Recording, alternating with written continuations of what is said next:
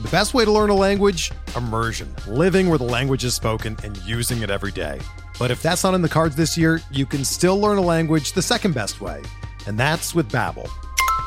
Be a better you in 2024 with Babbel, the science-backed language learning app that actually works. Don't pay hundreds of dollars for private tutors or waste hours on apps that don't really help you speak the language. Babbel's quick 10-minute lessons are handcrafted by over 200 language experts and help you start speaking a new language in as little as 3 weeks. Babbel's designed by real people for real conversations, and their tips and tools are approachable, accessible, rooted in real-life situations and delivered with conversation-based teaching so you're ready to practice what you've learned in the real world. Here's a special limited time deal for our listeners.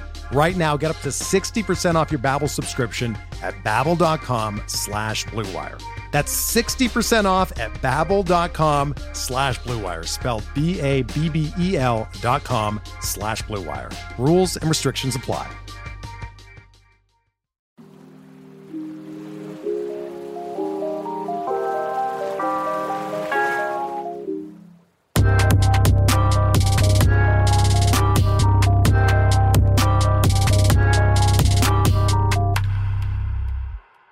What's good, y'all? Welcome to In the Deep, a deep league focused fantasy baseball podcast, part of the Pitcher List Podcast Network. My name is Jordan White, and I am joined here once again by my good friend and co host, Christopher Schwebzy Weber. Schwebzy, how are we doing this week, my friend? Hi, friends. I'm doing well. That is, I, I believe, at this moment, more than I can say for you, as we we have just we have just watched the, the ending of the Brewers game, or you watched, I followed. I didn't And, watch, uh, it was blacked out. Thanks, MLB TV. Anyways, So I um, just God, I- I thank saw- goodness I didn't have to watch it though. I saw a statistic on Twitter. Okay, let's go. Get it out. Uh, this this was Get it from out. Go ahead. Patrick uh, WQ. I'm absolutely saying that wrong. Dubuque. Yeah, there you go. WQ. Uh, the, cla- the, the, the, the, classic Iowa city of WQ. Uh, Yeah, it's, it's the you know the the, the 22nd letter of the it's not, alphabet. it's not, it's not called it's not called barbecue there. Um, it's called WQ. Yeah. Anyways, continue. I, I as a as a new member of the South, I love some bubbock. uh, so the stat, the statistic, We're off to a great Acco- start. according to Fangraphs, Josh Hader had a WPA, that's a win probability added, or in this case, taken away, of negative zero point nine six three tonight. So the most WPA you can lose, I believe, is one because you can't take away more than one win in a game. I don't even know if but- it's possible to even I, lose I'm one. not sure. I'm not sure. Uh, but according to StatHead, which is a, a database that kind of tracks all baseball games ever, it's it's a dope database. Uh, among single inning pitchers, that's the 19th worst performance since 1901. Mm. So so you figure you figure like a performance like that, you only see like uh, like once every like six years or so. It's like Hater's comet.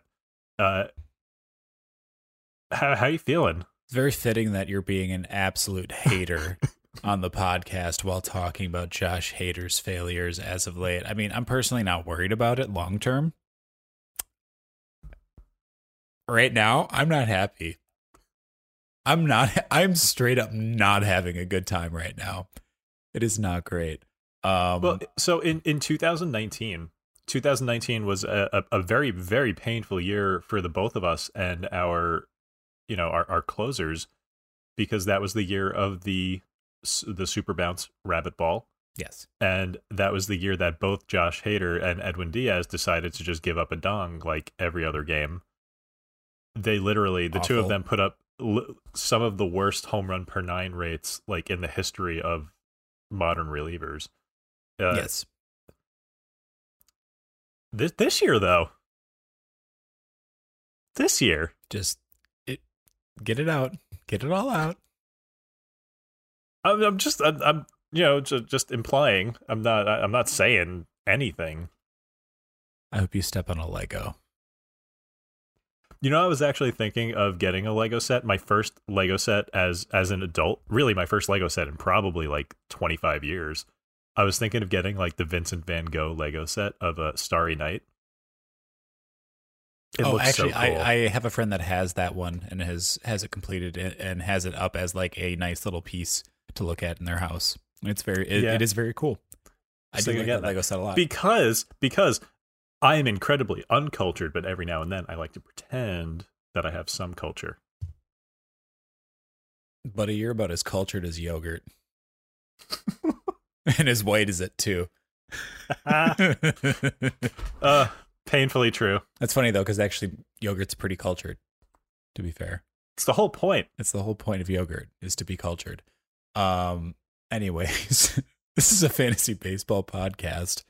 Uh, enough about yogurt. Uh, quick before we jump into our deep dives for this week, we had a couple to go into. Uh, let's just do the usual at the top of the show. Let's do the socials. So we got our shared podcast account on Twitter. That's going to be at in the deep PL on there, and then you can get us both individually on Twitter as well. You can find Schwebsy at Schwebsy.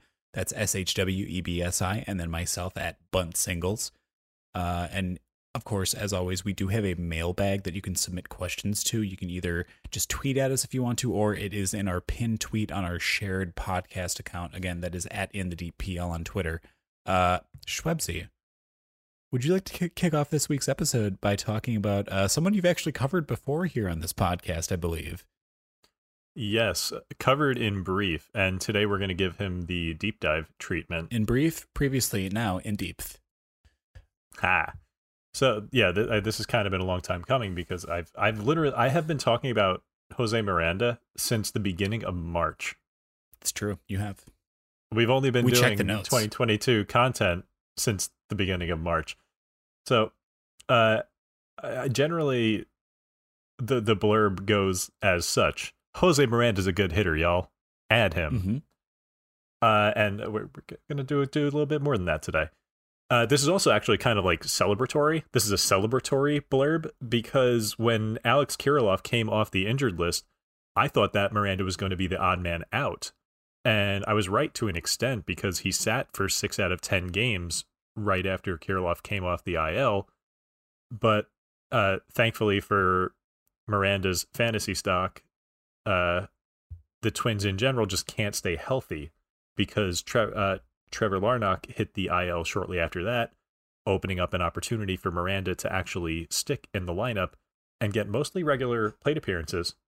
hmm Hey, what what happened when uh, Jose Miranda actually hit against Josh Hader recently? Podcast is canceled. We're done. he had a three run. He I'm had a three run home I'm run, ending folks. Bye. Three. Uh, he had a three run home run I'm off of leaving. I'm going off of- away from the microphone to make it off of like Milwaukee Brewers closer Bye. Josh Hader. Uh, So Mir- Miranda's gotten some new opportunity, and he's responded to that opportunity by absolutely wrecking the baseball. He it was uh, June 28th when he started playing regularly, and in the 14 games since then, he's been good for a 189 WRC plus, meaning he's 89% better than the average player in that time frame, which is yeah pretty good. And uh, he's been putting up a slash line of 340 377 640 in that time frame with four dingers and 16 RBI in just 14 games. He's he's just been absolutely on fire. It's a little discouraging that he's only walked twice in those 14 games, but it's very encouraging that he's only struck out 5 times in these 53 plate appearances, which is good for a 9.4% strikeout rate. And just for reference, that 9.4% rate in these two weeks you know if it, it obviously doesn't work this way but if it if it held up over an entire season that's jose ramirez territory or alejandro kirk territory you know players notable for putting the bat on the ball and uh, i'm legally obligated as a fantasy analyst to t- uh, talking about jose miranda to mention how bonkers his 2021 minor league numbers were he hit 344 with 30 home runs last year across double and triple A, while only striking out 12.5% of the time. He was like just absolutely incredible. So, as always, the important time frame here is not what he's done in the past. We care about what he's going to do in the future. What can we expect going forward? I feel very confident in saying that we are not going to see the numbers approaching that minor league decimation. Uh, my gut says that Miranda is much closer to a 275 25 home run bat than anything approaching that 340 30 plus home run ridiculousness. I mean, and that, that's not a hot take. It's not a hot take to say, yeah, his major league numbers won't be as good as his minor league numbers. That's like, you know, duh.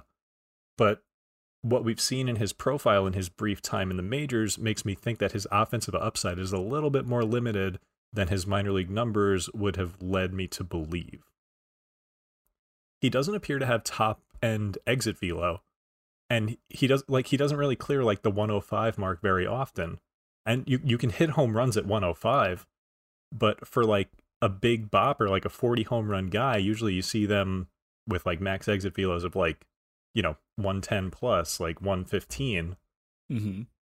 but what miranda does well is concentrate on pulling the ball and he he pulls the ball a lot a good amount all but one of his home runs has been to to his pull side, and the only one that wasn't like directly to left field, he's a righty, was like left center. I uh, I came into this episode expecting to find top end power because some of the dingers I've seen him hit just looked like absolute bombs. Mm-hmm. But now that I'm like looking at each one individually, it's more that he's pulling them than you know murdering them because like if you hit a ball 400 feet to center field, it's a flyout. If you hit a ball 400 feet to your pull side, it's a second deck tank. So to me, this says that he's maxing out his skill set. And I, I, I, once this comp popped into my head, I couldn't shake it. He kind of resembles more of an Alex Bregman without the walks than like a slugger to all fields like Pete Alonso. Yeah it actually once I once Alex Bregman got into my head, I actually looked and compared the two, and like the numbers are actually like pretty similar. Hmm. Like it actually made me kind of wish that the uh, Astros had Jose Miranda because I would love to see what Miranda could do with that Crawford box. And just to be clear, we're talking about uh, Alex Bregman, your twin, correct? Yes, yes, my my evil twin, the Alex person, Bregman. The person looks. I would I would argue that you are Alex Bregman's evil twin. That's true. I do have more. I, I do generally do facial hair more than Alex Bregman, and that is the sign of an evil twin. Can you for for next week's episode or whenever we start streaming again? Can you do? Can you grow out a mustache? Mustache or goatee? It's got to be. A, mm, I think a goatee is more evil facial hair than a mustache. I would like to see. Hmm, just yeah, just or, no, just grow to Van Dyke. What about the Strider, the Spencer Strider, just the mustache and like the little soul patch? A little, little soul. I mean, it, it fits what you can actually grow for facial hair. So yeah, I'm going to go with that. That, that is that is true. Good. Not not a lot of options here. yes, but anyways, but, uh, I apologize. I, I I like the skills here. I I think Miranda is on balance a a significantly above average major league bat, like probably like a 115, 120 WRC plus bat. Okay. And but you know that that is only going to be valuable for fantasy if he's given plate appearances. And that winds up being our number one concern here by like a lot. The Twins are a pretty crowded team, and we expect them to be buyers at the trade deadline. I'm expecting them to be more uh, involved in the pitching market than the the hitter market. But who knows? Like the, some of the moves they made in the offseason were like downright confusing. Like trading away their catcher simply to acquire another catcher uh, and you know they got they got Urshela when they already had a crowded infield they're they're kind of all over the place but so like even at, even if they don't make an acquisition he's competing with like half a dozen dudes of varying skill levels and skill sets for playing time so mm-hmm. honestly it's a it, it's a bit of a crapshoot how this playing time battle shakes out Dep- you know depending on who gets hot at what time like anyone could wind up running away and and playing every day what that leaves me thinking is that Miranda is a great ad for now. As long as guys are hurt and he's getting playing time, this is a great above average corner infield bat that can even be 12 team third base relevant on his hot streaks, as we've seen for these past couple of weeks. I'm a little bit more underwhelmed than I expected based on the raw power, but if he pulls the ball in the air frequently enough, he's still going to hit more than enough home runs to matter. Yeah, all about optimizing that pull side power and optimizing that launch angle and working with what you got in terms of uh, exit velos, obviously. And like you said, he seems to be taking as best advantage of it as he can. Uh, and that's really, really encouraging. The fact that he knows what his skill set is and can take advantage of it like that is cool, especially for such a young player.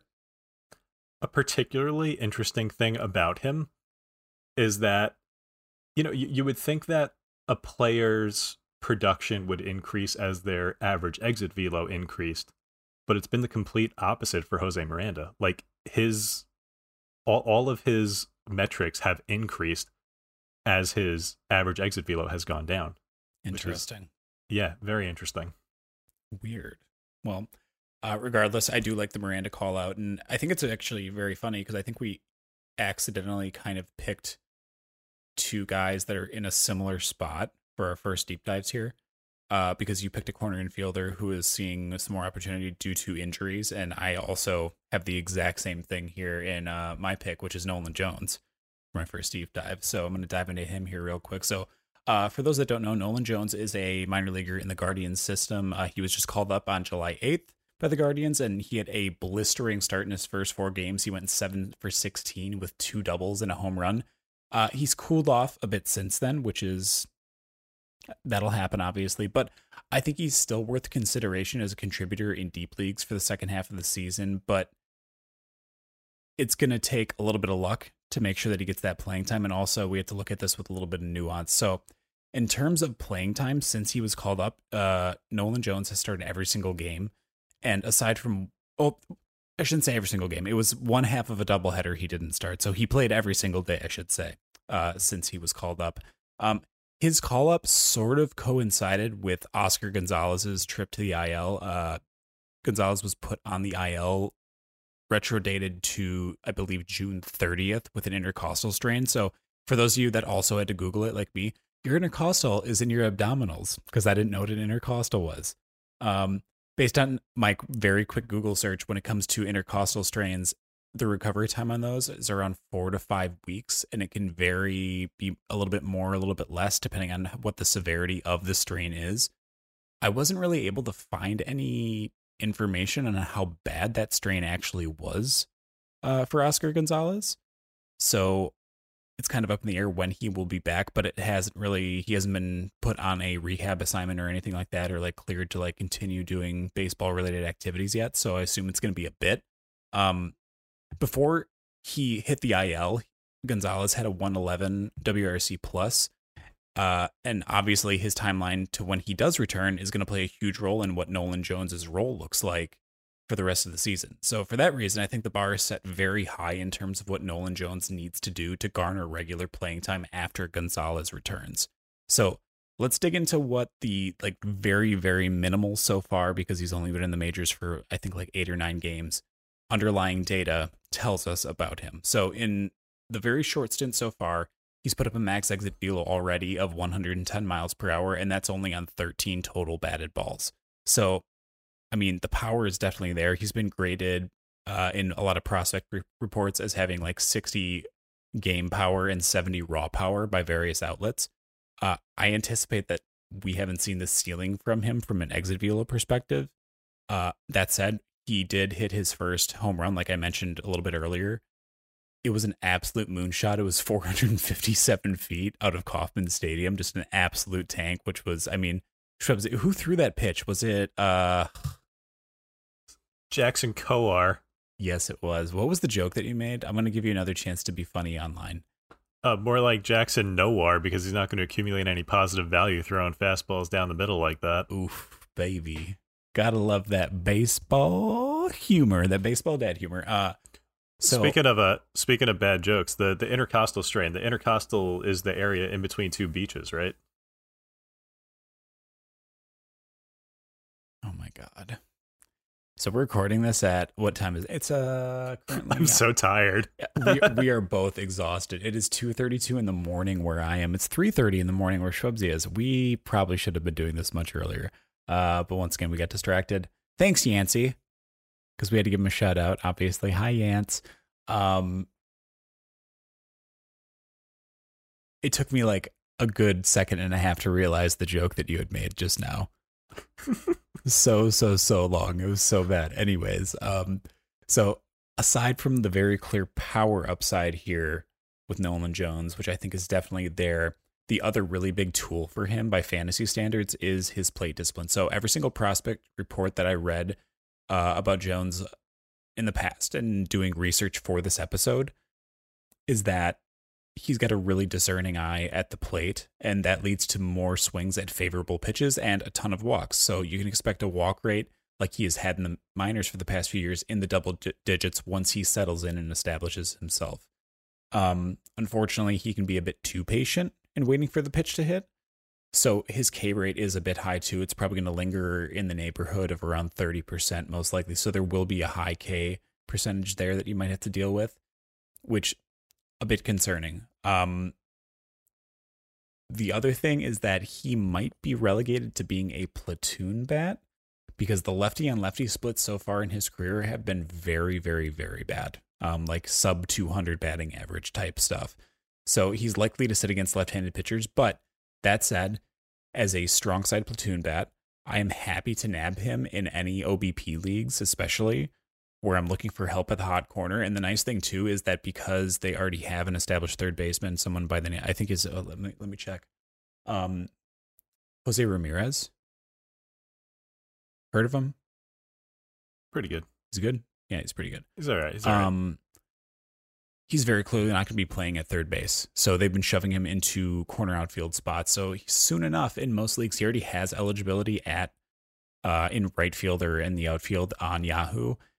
I'm assuming that eligibility is going to hit on other platforms soon enough, as long as he continues to get playing time. So that's also the upside here too, is you not only have a corner infielder, you have an outfielder that you can slot in as well. So that positional versatility, also some upside here for Nolan Jones. So I really like the power upside.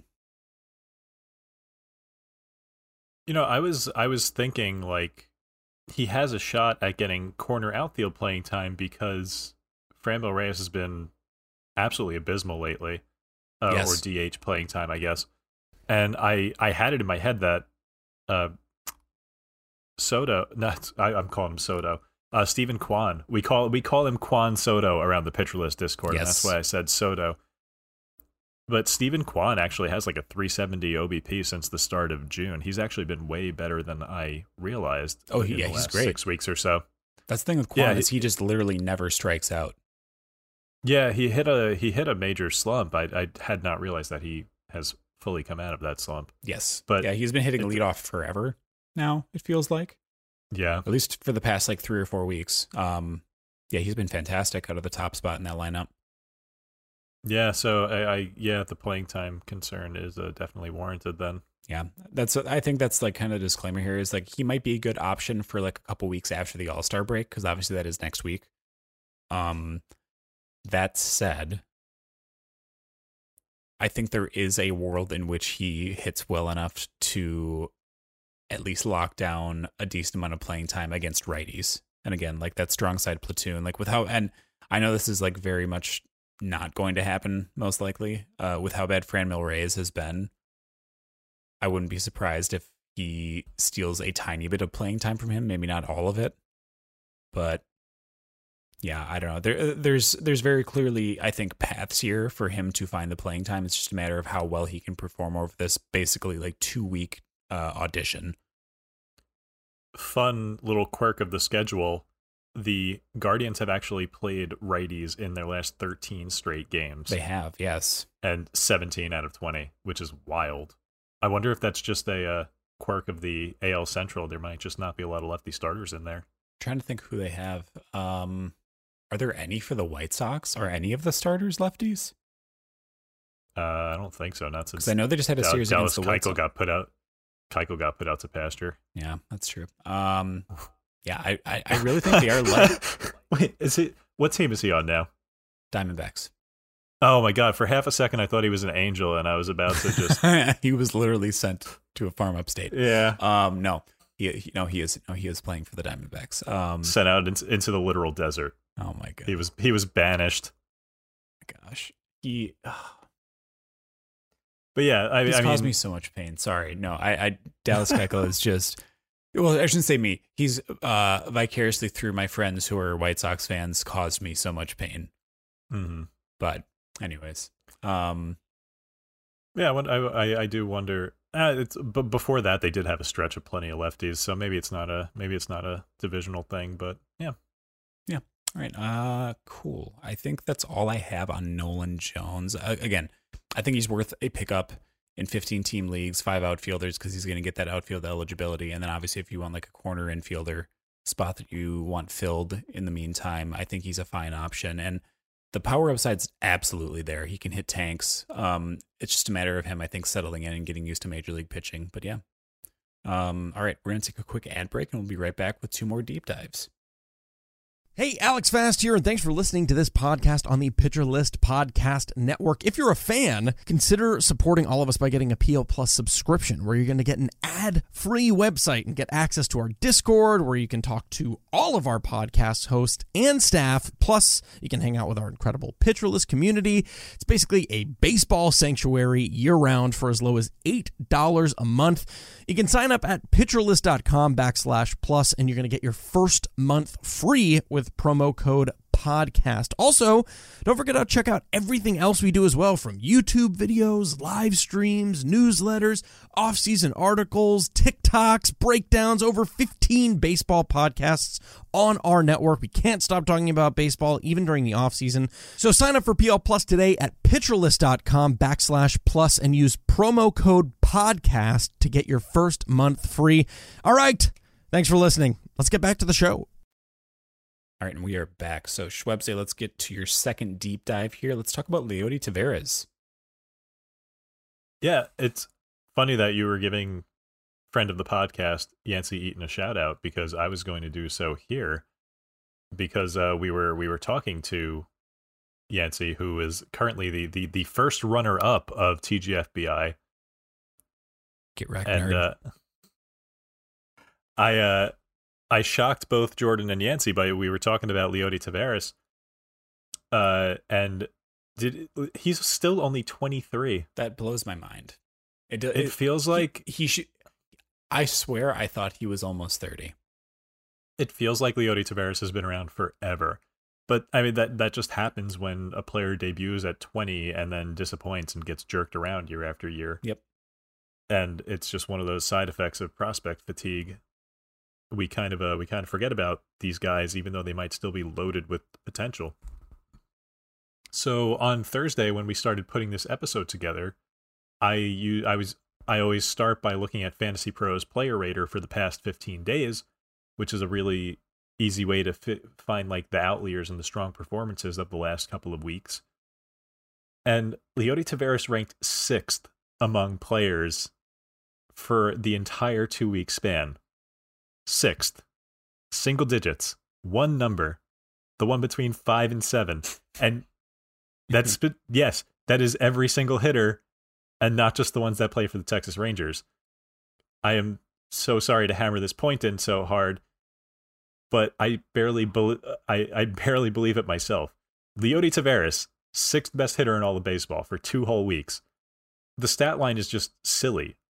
From the 27th of June until yesterday, he hit 400 with a 404 OBP, which is funny, and a 644 slugging percentage, which actually to me is the more impressive and and uh, more hopeful bit. In in 13 games that he started in that stretch, he had seven extra base hits, including two home runs, three stolen bases, and 22 runs plus RBI. Like legitimate five category monster production. Like if you got that out of your first rounder, you'd be like, "Yep, that's why I drafted him."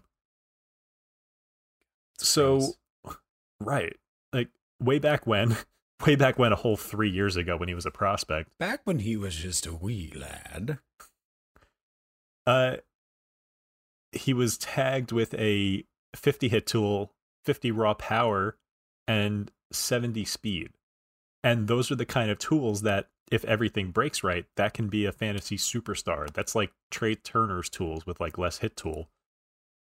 So is that where we are? Like, is is he turning those wild tools into fantasy goodness?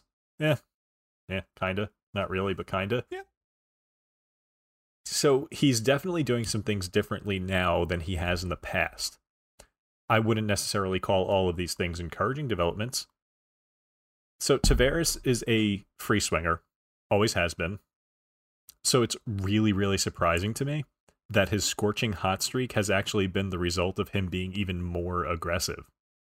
He's swinging at 50.7% of the pitches he sees, which is well above league average, and yet somehow he's well below league average at swinging at meatballs, which is a really odd mix. This may be bad analysis, but I always like to use that meatball number as a really, really quick and dirty measure of how well a player is identifying hittable pitches. Because in theory, the meatballs are the best pitches to hit. And if you're not even swinging at them, it really it, it seems like you're not making good swing decisions. The good news is that he's making contact way more than he has in his previous cups of coffee. He's gone from well below average at in zone contact to being above average, which is no small development. And we are seeing a dramatic decrease in strikeout percentage as a result, which is awesome for his possible production. I think on balance, these are good things, like overall. But there's some huge, huge warning signs here. He is running a sky high line drive percentage, a sky high BABIP, and his WOBA is so far above his ex WOBA that it's hilarious. Any one of these things alone, I could write off as, you know, just noise, but all three together kind of screams that he's been hilariously lucky. He's obviously not going to continue hitting 351. But can he hit 260? I think so. Hitting 260 would be enough. That would make him a valuable player. With his combination of elite speed and enough power to matter, this could be a Jorge Mateo esque situation without the absurd batting average downside that Mateo represents. There shouldn't be any threat to Taveras' playing time. The uh, former center fielder of the Texas Rangers was Eli White, who was recently transferred to the 60 day IL. So I, I Taveras' path to playing time is pretty clear. I actually really like him as a pickup right now, probably more for Roto than head to head, and definitely not an OBP. Just, you know, don't be overly concerned when he never sniffs the production of the past couple of weeks again. I can dig it. Uh, recommending a pickup, but tempering expectations on what he's actually going to be is like, I think, our sweet spot. That's pretty much what our podcast is in a nutshell. It's, it's so so frequently when we pick guys out, it's because they've been so good lately and Yes. you know stood out to us. So you know, it, most of the time, uh, unless we're catching something ahead of time, like I don't like what jumps to mind is like Jonathan India last year when he started hitting leadoff every day. Yep. Sometimes we'll be a, a- ahead of a trend like that, but uh, often we're we're reacting. We we try to do a little bit of prediction and reacting, but uh, the, the the fact is it's easier to react. for me it was Aaron Ashby, obviously. Uh, and then I guess another one that kind of like fits in the Jonathan India realm. I'm also I'm just going to give even more credit to Yancey here. I'm gonna I'm not even going to save it for uh our honorable mention section is uh Machín, who recently has been hitting lead off after getting called up from AAA uh for the for the A's. But stuff like that, like being able to find those trends too. Uh, I think that's like kind of the exception. But yes, we very often lean towards the guys who are like performing super well, and then we're like, hmm, is this legit or is it not?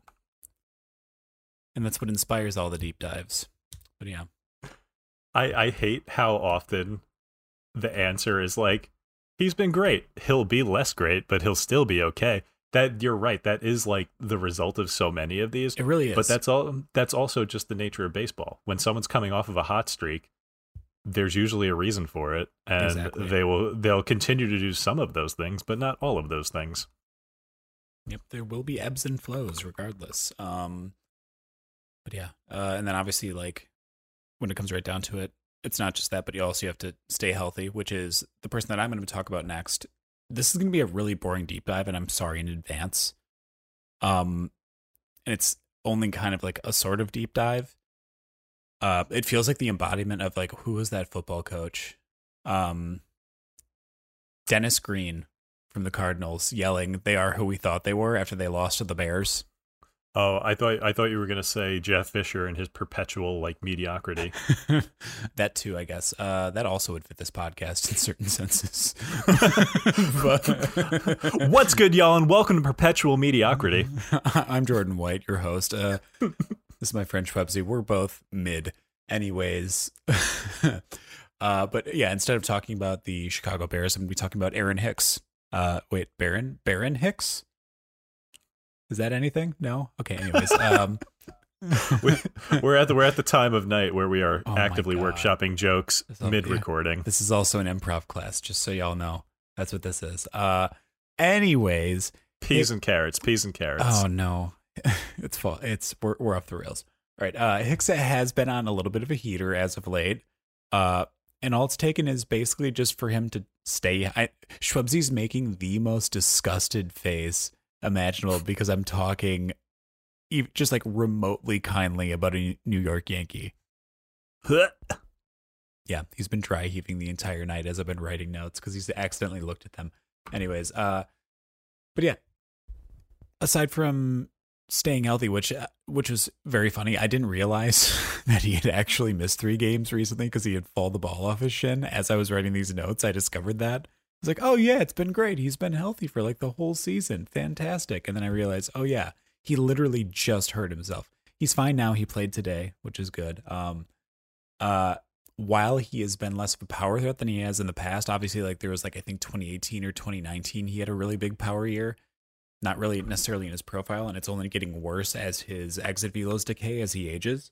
Um, Aaron Hicks is a really, really, really good target for OBP leagues because he continues to put up exceptional walk rates and create value for himself in those types of leagues by doing so. Um, he's got like a 15% walk rate this year almost. It's he's been like that for the past four, five, six seasons, something like that. Um, also, the nice thing about walking as much as someone like Aaron Hicks is that he gets on base, which means that a smart base runner, something that he also is, gets lots of opportunities to steal bases. Uh, and he's been doing that this year. He's not a, a, burner like he once was. He was never like crazy, crazy fast, but he was like pretty, pretty fast. Um, he's currently putting up the best pace for stolen bases in a season that he ever has in his career at age 32, which is pretty crazy. During our last recording or like our, our prep session, he stole two bases in a game like yes. as we were preparing. Right. And jordan jordan was just laughing at me as he saw my disgusted reaction to every new yankee notification that night because i think that was the day that the yankees scored like a bunch of runs against this, some hapless team. Yes this is qu- like i quite literally saw this man punch air for like 15 minutes straight. It was incredibly funny.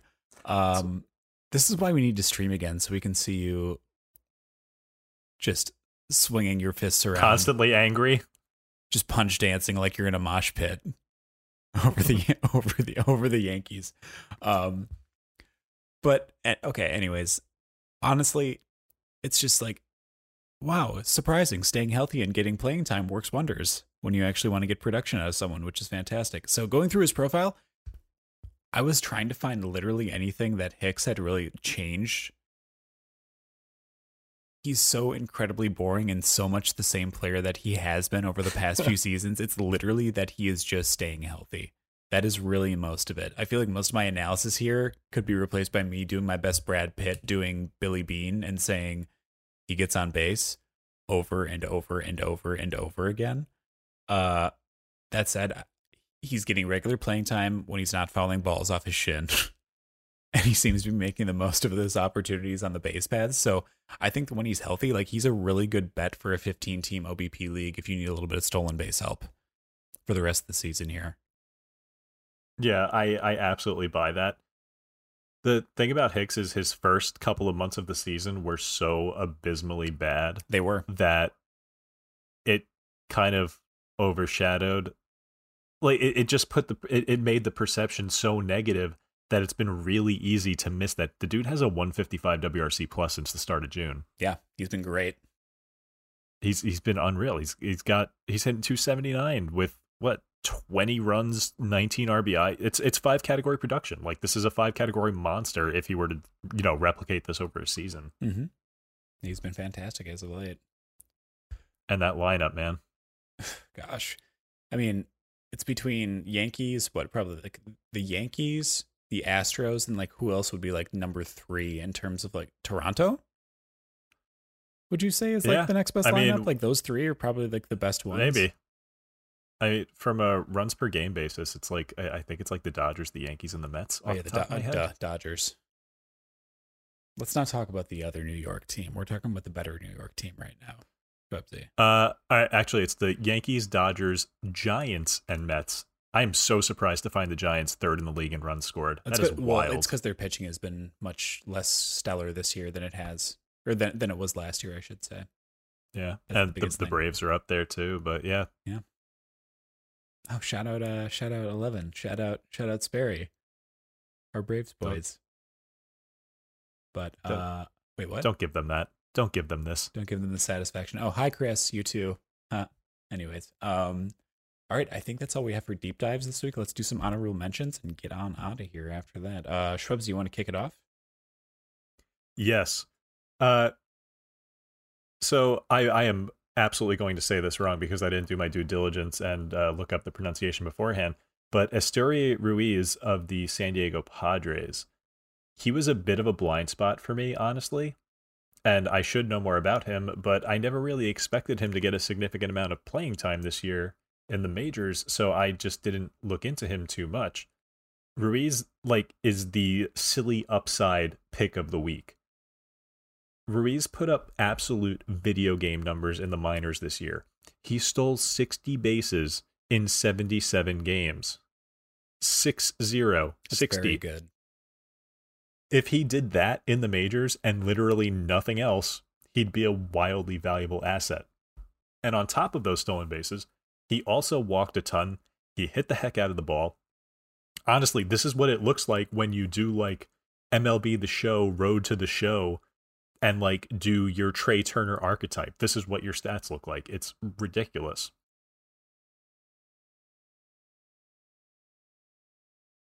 That's all I got. Oh, sorry. I got distracted because I was looking at his stat lines from the minors this year. So he Uh, it is distracting. It's it, so good. It, was it was between Double A and Triple A that he st- he stole 37 in Double A in 49 games, and then in 28 games he stole 23 bases in Triple A. So he's played three games so far in the majors. He already has a steal. Uh, I anticipate that that will probably be a trend that continues as long as he actually gets to take his turn on the base paths. So, So th- this usually I'm more on the ball, and this kind of thing doesn't happen to me. But in my NL only league, Ruiz went for like some silly amount of FAAB dollars, and I'm just sitting there like, huh, him? Yeah. And then I looked at his, and then I looked. I'm like, oh, oh yeah, okay. Yeah, I do worry about some regression, I guess, to a certain extent. I mean, to be fair, it's over a pretty decent sample. Between uh, what is that? I can't math in my head right now. That is 60, 77 games in the minors this year. Uh, I mean, his walk rates in Double A and Triple A were right around fourteen percent. He had never put a walk rate above eight percent together before this year. So that's interesting to me. That that shows a That's pretty a clear and marked improvement in uh Yeah. in recognition of the strike zone and just like patience at the plate and ability to like just work good counts. Um so that's that's really really great. Um that Yeah, combined th- this by far, it's just like the high upside pick of the week. But yeah, if you're walking at like a 14%, and say say he regresses now that he's in the majors and he he only walks like 10 11% of the time, he's still going to be stealing probably by the end of the year if he plays like a lot of the projection system have him at like 25 to 30 games, he's going to steal like another 10 bases. Yeah, we say all the time that stolen bases are so much about intent. Yep. And I have never seen a more intenty intent than this. This intent do be intenting. He'd be intented real hard. Uh, all right, let's move on to our next uh, honorable mention. So you have Aledmys Diaz here. Yeah, I this is one of those uh I, I guess now classic in the deep guys. Playing time has opened up. He is playing every day. He is a trusted veteran hitter in a good lineup with uh, the Houston Astros, if you're not aware. Uh honestly, I think Aledmys Diaz is going to be worth starting in deep leagues until Yordan Alvarez is healthy again. Love it. All right. Uh, Jose Iglesias, someone that I wrote up here quick. Uh, surprisingly under rostered considering how well he's been performing as of late, and he got bumped up in this most recent series to second in the batting order. Uh, so, I mean, better lineup spot equals more plate appearances and more opportunities for runs and RBIs. He had like a six RBI game, which kind of inflated his like re- like his his past two week quote unquote stats. Um, but again, that better lineup spot is uh, kind of juicy. So I'm kind of interested in Jose Iglesias to a certain extent. Yeah, I, I talked about Iglesias, I'm pretty sure, as far back as our middle infielder preview because he is a BABIP dependent player In playing Coors. for Colorado. Yep. Yeah. Yeah, that'll play. So I, I I I figured there was always going to be a stretch like this at some point, but Mhm. you know, who who can predict when? Exactly. Yeah. So, I mean, yeah, Iglesias is a very solid option. Obviously, it feels so weird talking about players that we're going to be able to like pick up this weekend and then we're not even going to get to see them play until next week, Thursday. I just Yeah. realized that. Remember remember when Jose Iglesias hit 373 two years ago Wait, what? In the shortened season, the COVID oh, season? duh. Yeah, Oh, my God. He had a four he had a 407 BABIP and he hit 373. It's disgusting. It is absolutely gross. Oh God. All right. Uh, someone else uh in the NL West that I want to talk about too here, uh, Austin Slater. So he's not playing every day, um, but as of late, when he does play, he's either leading off or hitting third for the Giants, which is very odd. I don't think that was ever the like lead off. Yes, I don't think I ever remember him hitting third. So that's an interesting development. Um, he's a daily league target for sure, I think, as a guy who can chip in both power and speed. He just went four for five tonight against the Brewers and he stole a base. Uh, so I had to watch him just tear apart my team. Uh, but that kind of uh, power speed combo is tough to find on the wire. And I think he is someone that, that, as long as he is getting those opportunities to hit at the top of that order, is going to be able to get both. So I dig that one a lot. Yeah, this is kind of a PSA in general for all you players out there, all you managers out there. The Giants are gianting extra hard lately. They are. They they have a lot of their players healthy again. Really, the only uh, significant the only significant guys who are hurt right now are like uh, Longoria and La Stella. Longoria so again. uh, yeah, Evan Longoria and the IL name a better duo, but they are mixing and matching very much right now. Lots of pinch hitters, lots of uh, platoon guys. So if you were relying on any Giants hitters every day, then uh, you know it might might want to pay some attention and make sure you get them out of their lineups on the days that they're not starting. So quick, quick, real quick trivia for you, Jordan. Yes. Can you name the one giant player who has played more than five, uh, four games in a row? Well, uh, first off, all the players in the MLB, to my knowledge, are normal sized players. They're not giant players. Tell that to Aaron Judge.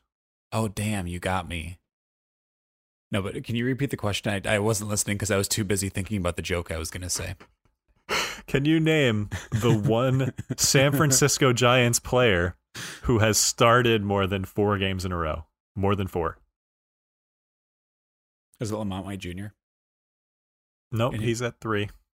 Mm, hmm. There's a lot of guys at three, one guy at four.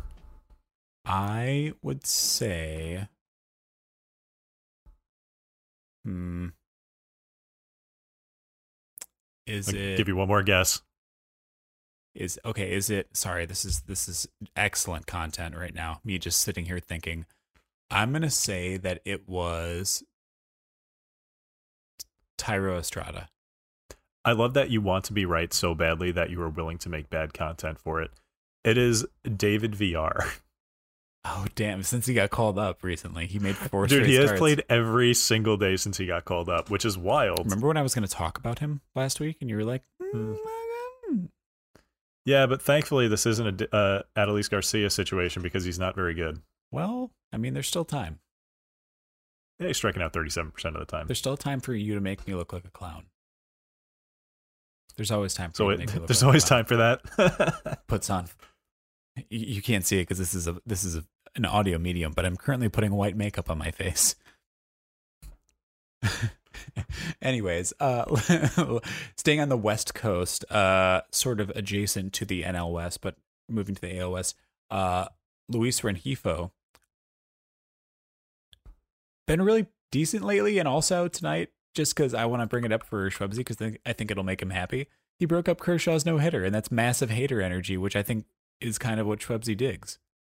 Love it. I love, Love. it so much. And also, this is also penance for me writing off Rengifo when he was originally brought up to me by Pitcher List valued community members. True. Uh, all right. Uh, I want to talk about Darick Hall very, very briefly. So, the past week of performance from Darick Hall has not inspired a lot of confidence. It's been pretty rough. That said, batting cleanup every single day, and that's still even sans Bryce Harper. That's still a pretty strong lineup. So I'd feel fine about running him out there in certain leagues. Uh, I believe he's first base and DH eligible. if I'm not mistaken. I believe so. Um, he's he's done nothing but DH for the Phillies. Yes, correct. So, I mean, there's probably better options at first base, but that said, like that's a very, very nice lineup spot. And that's very regular playing time. So if you need a stopgap filler at first base or a corner infield spot, again, 15 teamers, I think that Darick Hall is a fine option. Yeah, and for for those of you who overmanage like I do, the Phillies are kind of like the anti-Giants. Like they just run out that same lineup pretty much every day. So Darick Hall is in there un, you know, until they show otherwise. Mm-hmm. Excellent. Uh, let's see here. Uh, Jorge Mateo, Schwebzy. Do you want to talk about Mateo at all? Do you want to? Do you want to? Do you want to read what what I wrote for a note? Because I didn't actually write a note. It was just like if you want stolen bases, this is. I mean, he continues to do the thing. Jorge Mateo, man, the man hits 200, hits an occasional home run, steals a ton of bases. So many That bases. is that's that is that is all he does. He will not do anything else. Don't expect anything else, and you will not be disappointed. never disappointed. I mean, he. I mean, he he for a while kept you in first place in TGFBI and stolen bases, which you've now been Uh. passed by one Yancey Eaton. I know I'm in sixth now. Thanks, Harrison Bader and your plantar fasciitis. Dang it. All right. Uh let's see here. We I just realized we have a slew of Kansas City Royals on here. I wonder why. I wonder why. Weird. Hmm.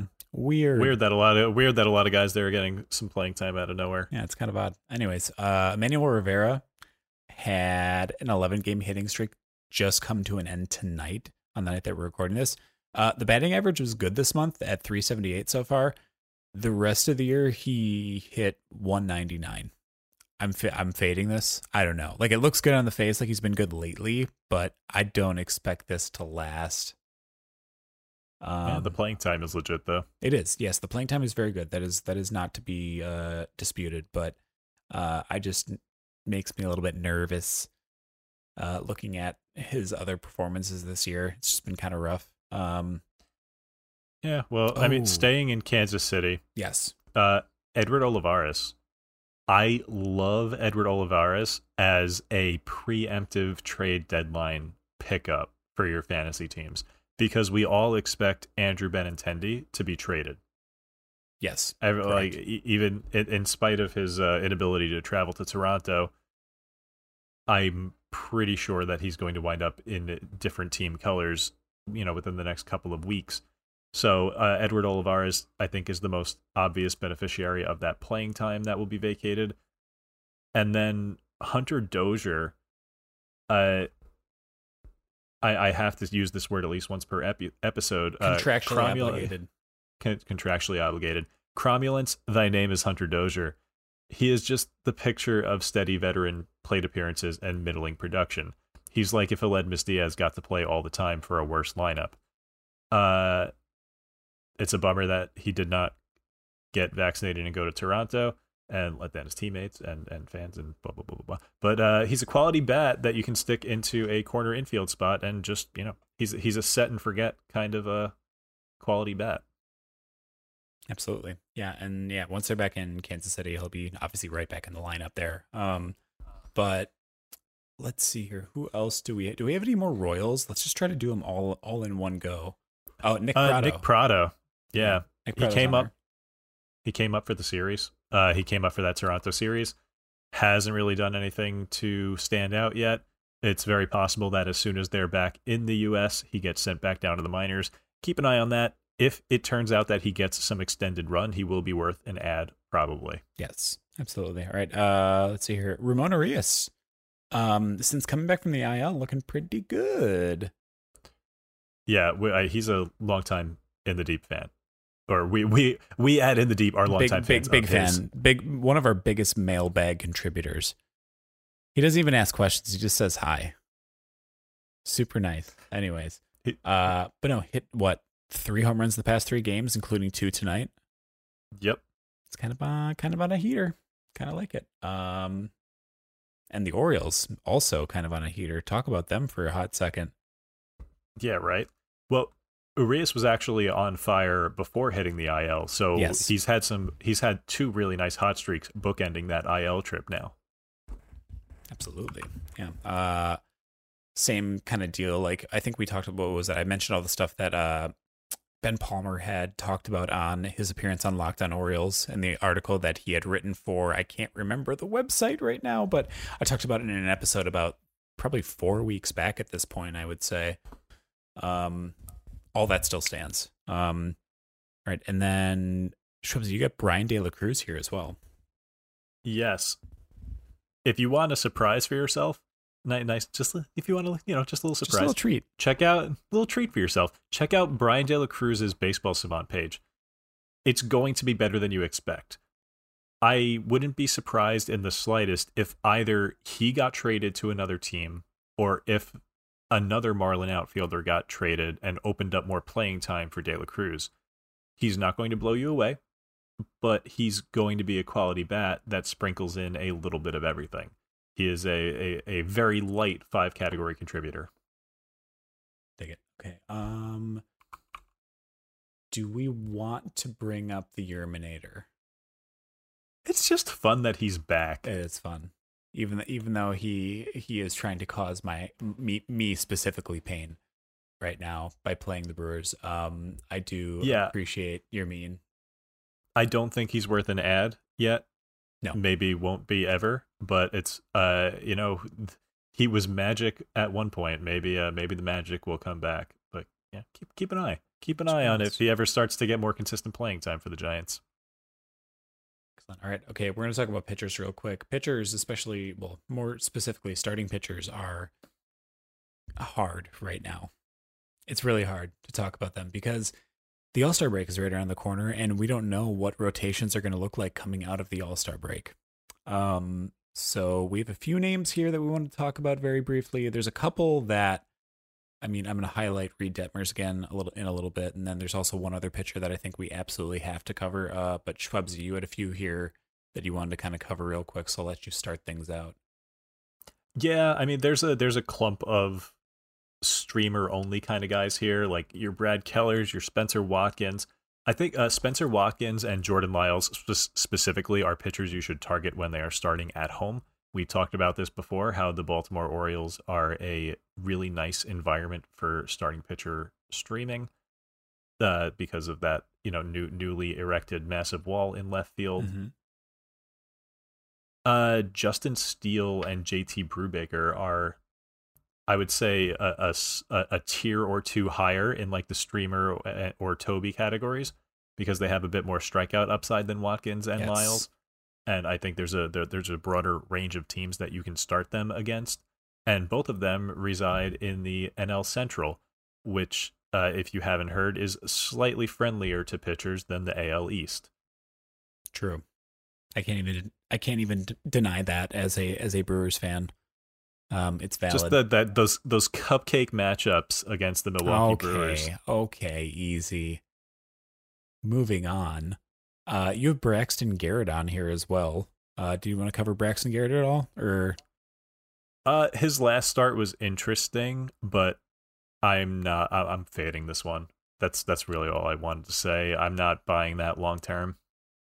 Fair enough. All right. Uh, well, the one that I, the first one that I'm very excited about that I want to talk about here, excuse me. Uh, I just want to give a shout out to our uh, pal and Max Meyer stand Joshua Jimothy Sperry Yamada, aka Mr. 3.0. Uh, and just wish everyone else a happy Max Meyer Day to those who are celebrating and listening on the day that this podcast release.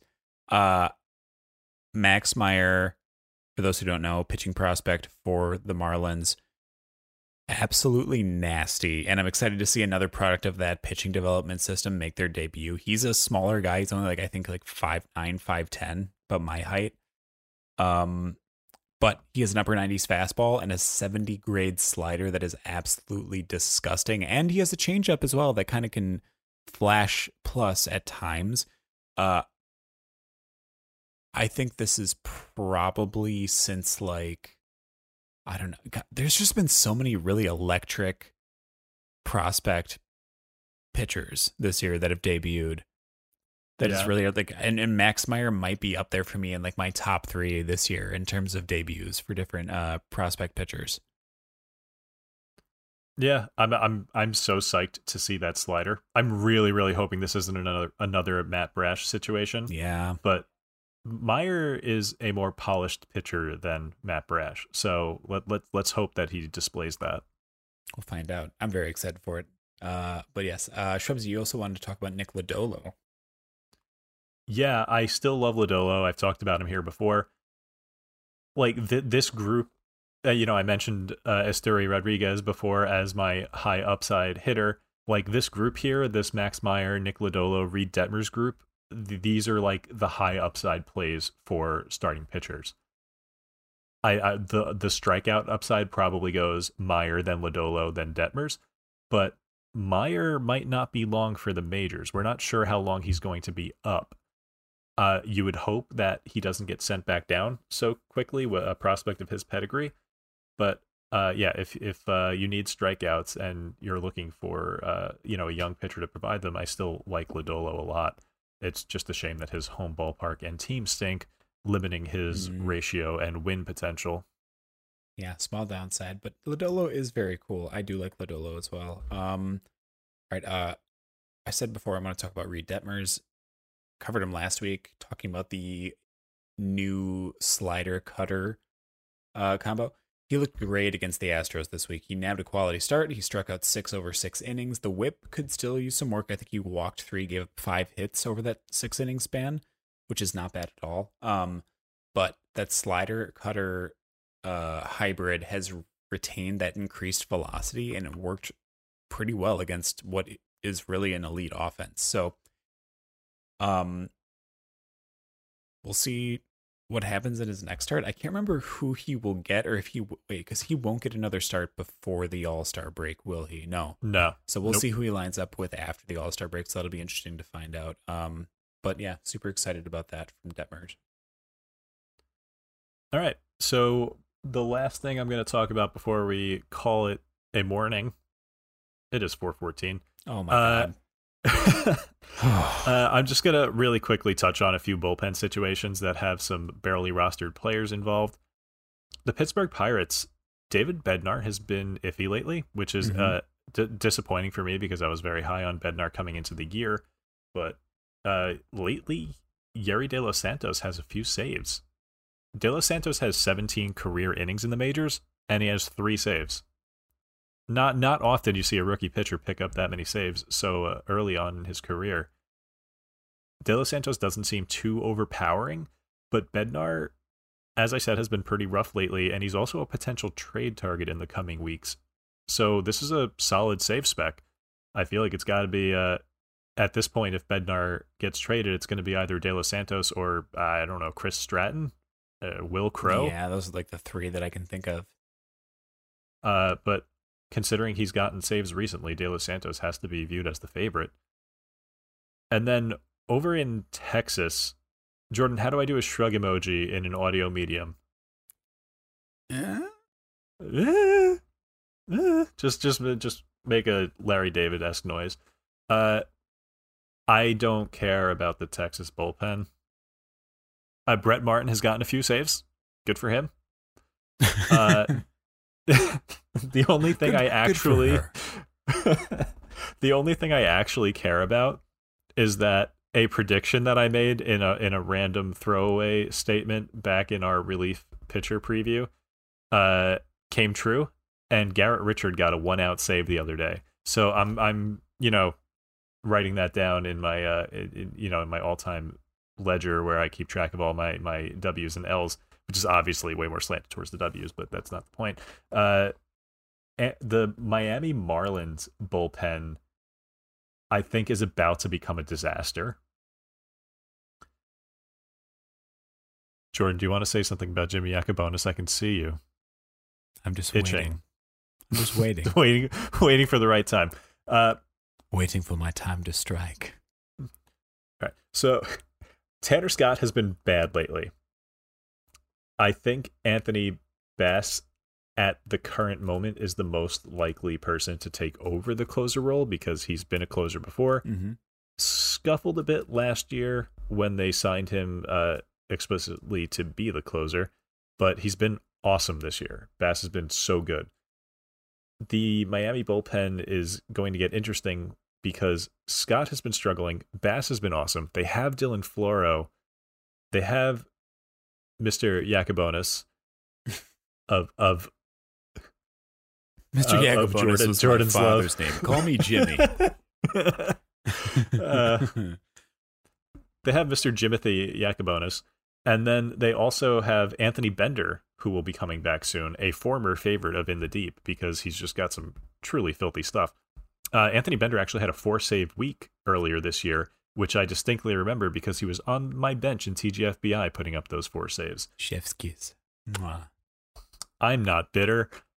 And lastly, I need to mention one more time Andres Munoz, who I did a deep dive on last week. He is still my current favorite reliever stash. If you uh, have room on your team for reliever stashes, there is a non-zero chance he turns into a mini Edwin Diaz, and yeah, uh, that's that's enough. Really, what more do I have to say? And if not, he's still really freaking good. yes, That's that's really what it comes down to. He's probably uh, the best person that we that well, sorry that that you talked about in that little reliever section there. But Yeah, they they continue to bring him in in the middle of innings and having him pitch, you know, four or five out appearances, and he continues to strike out a ton of batters.